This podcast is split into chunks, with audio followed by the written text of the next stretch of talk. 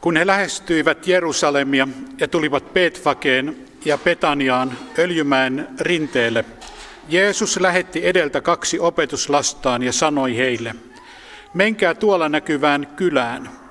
Heti kun te tulette sinne, te näette kiinni sidotun aasin varsan, jonka selässä ei kukaan vielä ole istunut. Ottakaa se siitä ja tuokaa tänne. Jos joku kysyy, miksi te niin teette, vastatkaa, että Herra tarvitsee sitä, mutta lähettää sen pian takaisin. Opetuslapset lähtivät ja löysivät varsan, joka oli sidottu kujalla, kujalle oven eteen. He ottivat sen. Paikalla olevat ihmiset kysyivät, mitä te oikein teette, miksi te viette varsan? He vastasivat niin kuin Jeesus oli käskenyt, heidän annettiin mennä. He toivat varsan Jeesukselle, heittivät vaatteitaan sen selkään ja Jeesus nousi ratsaille. Monet levittivät vaatteitaan tielle, toiset taas lehviä, joita he katkoivat tien varresta. Ja ne, jotka kulkivat hänen edellään ja perässään, huusivat, Amen. Ensimmäisen adventtisunnuntain teksti kertoo aivan samasta kuin palmusunnuntai. Jeesus ratsastaa aasilla Jerusalemiin. Kirkon penkkejä kuluttavalle tähän on tuttu kertomus, mutta tuttuudessaan ehkä jää usein näkemättä, että mitä ensimmäiset kristityt ja kirjoittaja piti siinä tärkeänä. Mitä tuossa tapahtuu, miksi sen piti tapahtua juuri tuona päivänä. Suomen teologisen instituutin tutkijan riihimäkeläisen Timo Eskolan mukaan juuri tämä teksti auttaa ymmärtämään Jeesuksen persoonaa ja Jeesuksen toimintaa. Timo Eskola kirjoittaa näin. Uuden testamentin teologian kokonaisesitys kannattaa aloittaa juuri tästä tapahtumasta ja sen tulkinnasta – se avaa nimittäin Jeesuksen opetuksen keskeisiä teemoja, joita voidaan seurata myös muualta hänen opetuksistaan. Eskatologisena ratsastajana Jeesus ottaa Daavidin suvun rauhanruhtinaan roolin. Hän tulee poistamaan kansalta sen tuskan, jonka pakkosiirtolaisuudessa koettu rangaistus on aiheuttanut. Hän on eskatologisen temppelin rakentaja ja hän toteuttaa uudistetun Daavidin valtakunnan tuomalla kansalle hengellisen herätyksen.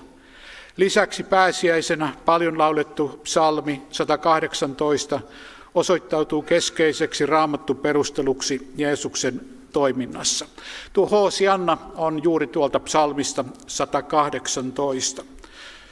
Kun tavallinen suomalainen lukee tämän sunnuntain tekstin, se ei aukene samalla tavoin kuin tuon ajan juutalaisille.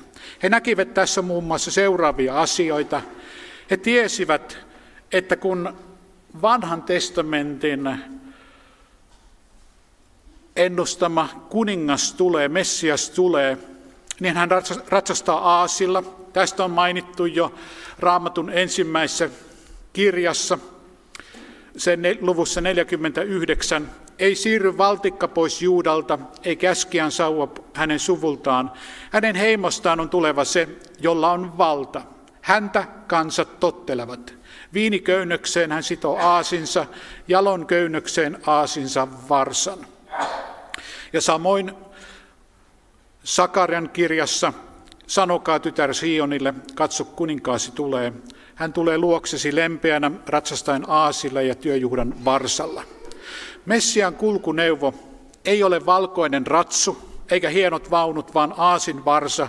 Sanoma oli selvä. Jeesus on kuningas ja Jeesus on Messias. Jeesus pyytää käyttöönsä kiinni sidotun aasin varsan. Tämäkin yksityiskohta viittaa hänen kuninkuuteensa, hänen messianisuuteensa. Antiikissa ymmärrettiin, että tunnettu kuningas sai ottaa kulkuneuvoja, sehän Aasi oli, kulkuneuvoja käyttöönsä. Julkisen toimintansa aikana Jeesus ei kertonut messiaanisuuttaan suoraan, hän halusi pitää sen salassa, nyt oli toinen tilanne. Se, että hän ratsasti Aasilla, otti sen aasin sieltä käyttöönsä, lupasi tosin palauttaa takaisin. Hän nyt tässä ensimmäistä kertaa ja ainoan kerran evankeliumeissa ottaa vastaan kiitosta, ylistystä, kunniaa kansan jouko, joukoilta. Mutta hän on toisenlainen kuningas kuin se, mitä ihmiset odottivat. Hänen kuningasratsunaan on aasi. Hänen kuninkaallisena kruununa on orjan tappurakruunu. Hänen kuninkaallinen valtaistuin on risti. Hän ei ole ylimielinen, toisia alistava psykopaatti, vaan hiljainen ja lempeä kuningas. Tuon aikana oli noloa, jos kuningasta ei osattaisi ottaa huomioon ja hänen tuloaan arvollisesti huomioon. Hyvin toisella tavalla marssi Jeesus Jerusalemiin kuin samoihin aikoihin Rooman valtakunnan sotaväki.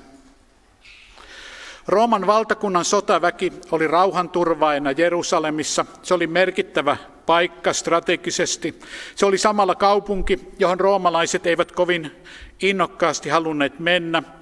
Kaupungin ominaispiirteisiin kuului mellakat, joka johtui siitä, että juutalaiset olivat miehittäjä, miehittäjän alla. Kansalla oli vahva identiteetti, heillä oli oikeus oman uskonnon harjoittamiseen ja vahva Messias-odotus. Ja usein tämä Messias-odotus muuttui mellakaksi. Jerusalemiin tuli satoja tuhansia ihmisiä pääsiäisjuhlille, juuri samoihin aikoihin myös kun Jeesus sinne tuli. Jeesushan oli yksi vaeltaja, joka tuli pääsiäisjuhlille. Pääsiäinen oli juutalaisten tärkein juhla. Sitä vietettiin Egyptistä, Egyptin orjuudesta vapautumisen muistoksi ja kunniaksi. Mutta Israelin kansa oli vapautunut siitä orjuudesta, mutta joutunut toisen sortajan vallan alle. Samalla kun ne juhlivat pääsiäistä, Rooman valtakunta osoitti, kuka heidän mielestään on Herra.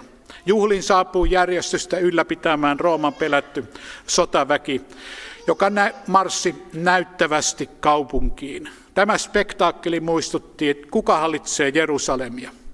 Ei ihme, että juhlan aikana kansa kävi välillä kuumana ja monia halukkaita löytyi kansan poliittisiksi vapauttajaksi. Hallitsijat tarttuivat näihin kahakoihin kovalla kouralla, muun muassa pari vuotta ennen sitä, kun Jeesus ratsasti aasilla Jerusalemiin, Pontius Pilatus oli ristiinnaulinnut noin 2000 ihmistä kostoksi ja varoitukseksi kansalle. Juutalaiset muistivat, kenellä on valta. Sotilasparaati kaupunkiin muistutti siitä. He olivat valloitettu kansa, mutta heillä oli toivo vapauttajasta, Messiasta. Ja tässä hän nyt on. Ei kauniissa sotavarustuksessa, ei upealla hevosella, vaunuilla, ei miekoilla. Hän tulee Jerusalemin aasilla ratsastaen, mutta tämä kertoo kaikille, nyt tapahtuu profeetallinen merkki. Tämä on muuten ainoa kerta tosiaan, kun tiedämme Jeesuksen suostuneen ihmisten juhlittavaksi. Kansa hurrasi. Se oli, Jeesus, se oli merkki, kuninkaallinen merkki, joka osoittaa, että tässä on juuri se ikuinen kuningas, josta kirjoitukset kertovat. Tämä ainutlaatuinen kertomus tänään ilmaisee meille tärkeitä näkökulmia sekä Jeesuksen tehtävästä että luonteesta. Tehtävä on olla profetioiden täyttymys, odotettu kuningas ja auttaja. Mutta Jeesuksen luonteestakin tämä kertoi. Tämän Jeesuksen luonteesta, joka on luonut maapallon, aurinkokuntamme, linnunratamme, kaikkien yöllä näkyvien näkyvät tähdet ja galaksit. Ja kaiken sen, mitä on vielä sen takana, mitä ihminen ei tänään pysty näkemään. Hän tulee aasilla ratsastaen Jerusalemiin. Hän, jonka kautta tuo ei ole tuo on jokin solu, Hän, joka on luonut kaiken sen nähtävän, mutta kaiken sen, kun lähdetään katsomaan tarkasti, mitä ihmisessä, eläimissä, luomakunnassa on, mennään solutasolle ja paljon syvemmälle. Hän on luonut kaiken tämän ihmeellisyyden, mitä meissä on. Hänen luomistekojaan voidaan tutkia teleskoopilla ja mikroskoopilla. Emme ole päässeet läheskään sille tasolle, että voisimme sanoa, mitä kaikkea hän on tehnyt. Mutta juuri tuo Jeesus, jonka kautta kaikki on luotu, jota varten kaikki on luotu, hän tuli ihmiseksi ja ratsastaa Jerusalemiin nöyränä. Tällainen on Jumala. Tällainen on hänen luonteensa. Tällainen on meidän pelastajamme. Mikä on ensimmäisen adventtisunnuntain sanoma sinulle? Millaista Jeesusta sinä odotat? Jeesuksen aikana kansa odotti Messiasta. He ottivat hän, Jeesuksen iloiten vastaan, mutta viiden päivän päästä vaativat hänen murhaamistaan. He olisivat halunneet toisenlaisen Jeesuksen ja hylkäsivät sen aidon. Juuri äskettäin pohdin Jeesuksen, anteeksi, Paavalin elämää, kun hän joutui vankilaan. Vankilassa hän kirjoitti suurimman osan kirjeistään. Jos Paavali olisi kulkenut jatkuvasti vapaana, vauhti olisi ollut ehkä niin suurta, että hän ei olisi ehtinyt pysähtymään, hiljentymään, mutta hänen vankeutensa oli Kristuksen kirkolle ja meille siunaukseksi, koska se laittoi hänet kirjoittamaan. Kun kahleet laitettiin hänen käsinsä ja jalkoihinsa, hän ei varmasti pitänyt sitä siunauksena, mutta siellä vankilassa syntyi meille kallisarvoisia kirjeitä. Syntyi siunauksia syvyydestä, sellaisia siunauksia, jota ilman kärsimystä ei olisi tullut. Usein näemme Jumalan johdatuksen vasta jälkikäteen. Kun pahat asiat tapahtuvat, kyselemme itkien miksi. Johdatus avautuu jälkikäteen, kuten Paavalin elämästä näemme. Millaista Jeesusta odotamme? Vesa Ollilaiselta olen oppinut sellaisen hienon sanonnan tai kolme sanaa kuin moraalinen terapeuttinen deismi. Mitä se tarkoittaa? No deismi tarkoittaa uskoa siihen, että Jumala on luonut maailman, mutta ei juurikaan vaikuta enää sen tapahtumiin. Tämä moraalinen terapeuttinen deismi kuvaa myös sitä, millaista Jeesusta monet ihmiset odottavat. Tämä tekee Jumalasta terapeutin, jonka ylin tarkoitus on edistää kristityn onnellisuutta, parantaa ihmisen itsetuntoa ja sisäisiä haavoja sekä antaa hyvän elämän ohjeita. Nämä kaikki on sinänsä hyviä asioita, tarpeellisia asioita, asioita, että Jumala tekee meille. Mutta uskon päähuomio kiinnittyy ihmiseen, ei Jumalaan. Eikä varsinkaan tässä puhuta Jumalasta, joka sovittaisi ristillä verisesti ihmisten synnit, tuomitsisi kadotukseen tai taivaaseen. Tässä moraalisessa terapeuttisessa deismissa voidaan hyvinkin olla uskonnollisia, mutta kosketus historialliseen kristinuskoon katoaa. Ei kaikki, mitä kuulemme puhuttavan raamatusta, Jumalasta tai Jeesuksesta, ole totta. Meillä on raamattu, joka kertoo millainen Jumala on. Moni meidän aikanamme odottaa Jeesuksen olevan kiltti ja hyvän tahtoinen. Siinä rakennetaan oman mielikuvien Jeesus, joka ei voi auttaa tai pelastaa. Siksi tarvitsemme raamattua. Tällä viikolla eräs piispa, piispamme sanoi, että Jumala on suurempi kuin meidän käsityskykymme. Emme voi tietää, emmekä ymmärtää Jumalasta yhtään mitään. Sinänsä ihan oikein, mutta ei aivan, koska Jumala on ilmoittanut itsensä meille. Piispan puhe kääntyi, päättyi sanoihin, Jumala on onneksi armollinen ja rakastava. Jos Jumalasta ei voida mitään tietää, mistä hän tietää, että Jumala on armollinen ja rakastava? Otetaan Jumalasta aivan, kuin, aivan jotkut kohdat. Tämä pitää paikkaansa, tämä pitää paikkaansa, mutta ei enää tuo eikä tuo. Ja rakennamme rusinat pullasta Jumalan tai Jeesuksen. Raamattu kertoo, millainen Jeesus on. Millaista Jeesusta sinä odotat? Sitä, jonka raamattu ilmoittaa vai minkä itse teet? Jeesuksen kuninkuus ei ole kuninkuutta ilman valtaa. Hän ei ole symbolinen kuningas, jonka tehtävä on vain edustaa.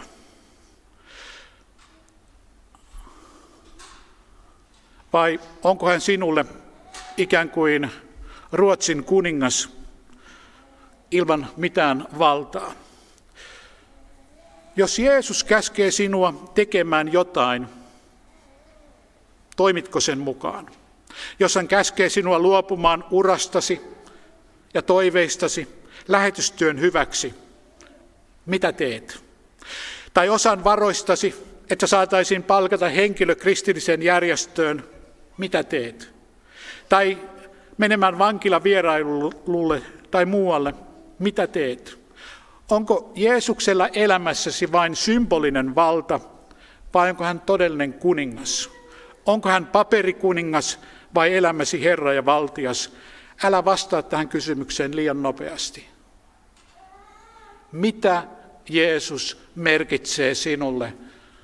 Onko hänen kuninkuutensa symbolista vai sitä, että kun hän sanoo, teet tämä, teet tuo, silloin teet? Vai oletko sinä itse oman elämäsi kuningas? Jeesus, Jeesuksen kuninkuus haastaa meitä. Kun Jeesus antoi opetuslapsille käskyn mennä kylään ja ottaa aasi oman käyttöönsä, hän osoitti kuninkaallista valtaa toisen omaisuuteen. Hänellä oli oikeus vaatia aasi käyttöönsä. Hän kuitenkin kysyi lupaa, lupaa sen käyttämiseen, mikä kuului hänelle. Hän kysyy sinultakin lupaa sen käyttämiseen, mikä kuuluu hänelle. Annatko minun hallita elämääsi, sen kaikkia yksityiskohtia ja tulevaisuuttasi? Kaikki omamme kuuluu Jeesukselle. Kolmanneksi tästä tekstistä Herra armahda, Herra pelasta, Herra auta, eli sana Hoosianna. Kansa otti Jerusalemiin pääsiäisjuhlille saapuvan Jeesuksen vastaan Hoosianna huudoin. Moni ajatteli, että tässä on se pelastaja, joka vapauttaa meidät Rooman vallasta. Heidän väärä kuvansa Jeesuksesta ja Jumalan suunnitelmasta johti heidät harhaan. Heidän rukouksensa oli oikea. Hoosianna, Herra auta. Se osoitettiin oikealle henkilölle eli Jeesukselle, mutta erehtyivät, he erehtyivät siinä, miten Jumala Jeesus auttaa. Jeesus ei tullut vapauttamaan heitä Rooman valtakunnan ikeestä, vaan synnin ikeestä. Synnin orjuus on vakavampi. Se orjuttaa jokaista ja vie ikuiseen kadotukseen. Vaikka jokainen Rooman valtakunnan sotilas olisi karkoitettu Jerusalemista, jokainen roomalainen olisi karkoitettu sieltä, se olisi, se olisi poistanut synnin ongelmaa. Synnin ongelma on se, että se tuhoaa meidät, meidän ja Jumalan välisen suhteen ja vie lopulta kadotukseen. Synti on tämän universumin suurin tuhovoima. Mistä Jeesus vapauttaa? Synnistä ja sen seurauksista.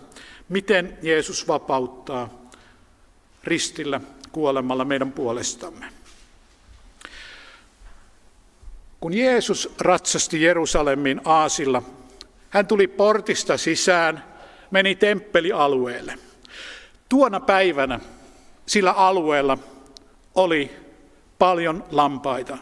Sillä oli Nisan kuun kymmenes päivä, vuoden ensimmäisen kuun kymmenes päivä.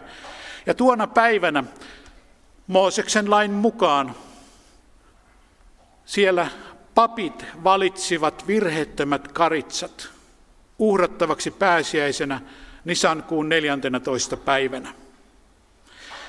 Jeesuksen Jerusalemin tulon päivä oli siis se päivä, kun uhrikaritsat valittiin pääsiäistä varten. Juuri tuo päivä oli se, kun Jumala lähetti oman uhrikaritsansa temppeliin, jonka hän oli valinnut ihmiskunnan, minun ja sinun syntien sovitukseksi. Kaikki tapahtuu Jumalan suunnitelman mukaan. Uhrikaritsa tulee aasilla ratsastaen temppelialueelle. Jumala valitsi Jeesuksen, ja lähetti hänet tarkalleen oikeana hetkenä oikeaan paikkaan. Siellä hänet valittiin ja viikolla myöhemmin hänet uhrattiin pääsiäislampaana, jotta saisimme syntimme anteeksi. Pelastuksessa on objektiivinen ja subjektiivinen osuus, se mitä Jumala on tehnyt Jeesuksessa ja se, että me otamme tämän vastaan. Juuri hän, te, hän teki tämän kaiken sinun tähtesi. Ja Jeesus tulee juuri nyt luoksesi evankelmin sanassa ja sen saarnassa. Hän puhuttelee sinua. Minä haluan antaa kaikki syntini, syntisi sinulle anteeksi. Haluan olla elämäsi todellinen kuningas ja valtias. Tulen luoksesi leivässä ja viinissä ehtoollisessa. Jeesus Kristus lähestyy sinua, pyytää, anna minun ottaa sinun syntisi ja anna minun olla sinun todellinen kuninkaasi. Hiljennymme rukoukseen. Isä, me kiitämme, että annoit Jeesuksen tulla Jerusalemiin oikeaan aikaan. Valitsit hänet uhrilampaaksi, virheettömäksi, tahrattomaksi. Kiitämme siitä, että tämän valinnan jälkeen annoit hänen kuolla meidän puolestamme. Kiitämme Jeesuksen verestä, joka pesee puhtaaksi kaikesta synnistä. Ja kiitos uhrina. Haluamme antaa itsemme, koko elämämme, kaikki mitä siinä on, ja tulevaisuutemme sinulle, sillä sinä olet meidän Herramme ja kuninkaamme. Todella haluamme sitä. Haluamme antaa elämämme sinulle ja huutaa Hoosianna, armaida meitä. Amen. Nousemme tunnustamaan kristillisen uskomme apostolisen uskon tunnustuksen sanoin. Minä uskon Jumalaan, Isään kaikkivaltiaaseen, taivaan ja maan luojaan, ja Jeesukseen Kristukseen, Jumalan ainoaan poikaan, meidän Herramme, joka sikisi pyhästä hengestä, syntyi neitsyt Marjasta, kärsi Pontius Pilatuksen aikana, ristiin naulittiin, kuoli ja haudattiin, astui alas tuonelaan, nousi kolmantena päivänä kuolleista, astui ylös taivaisiin, istuu Jumalan, Isän kaikkivaltiaan oikealla puolella ja on sieltä tuleva tuomitsemaan eläviä ja kuolleita. Ja pyhän henkeen, pyhän yhteisen seurakunnan, pyhän yhteyden, syntien anteeksi antamisen, ruumiin ylösnousemisen, ja iankaikkisen elämän.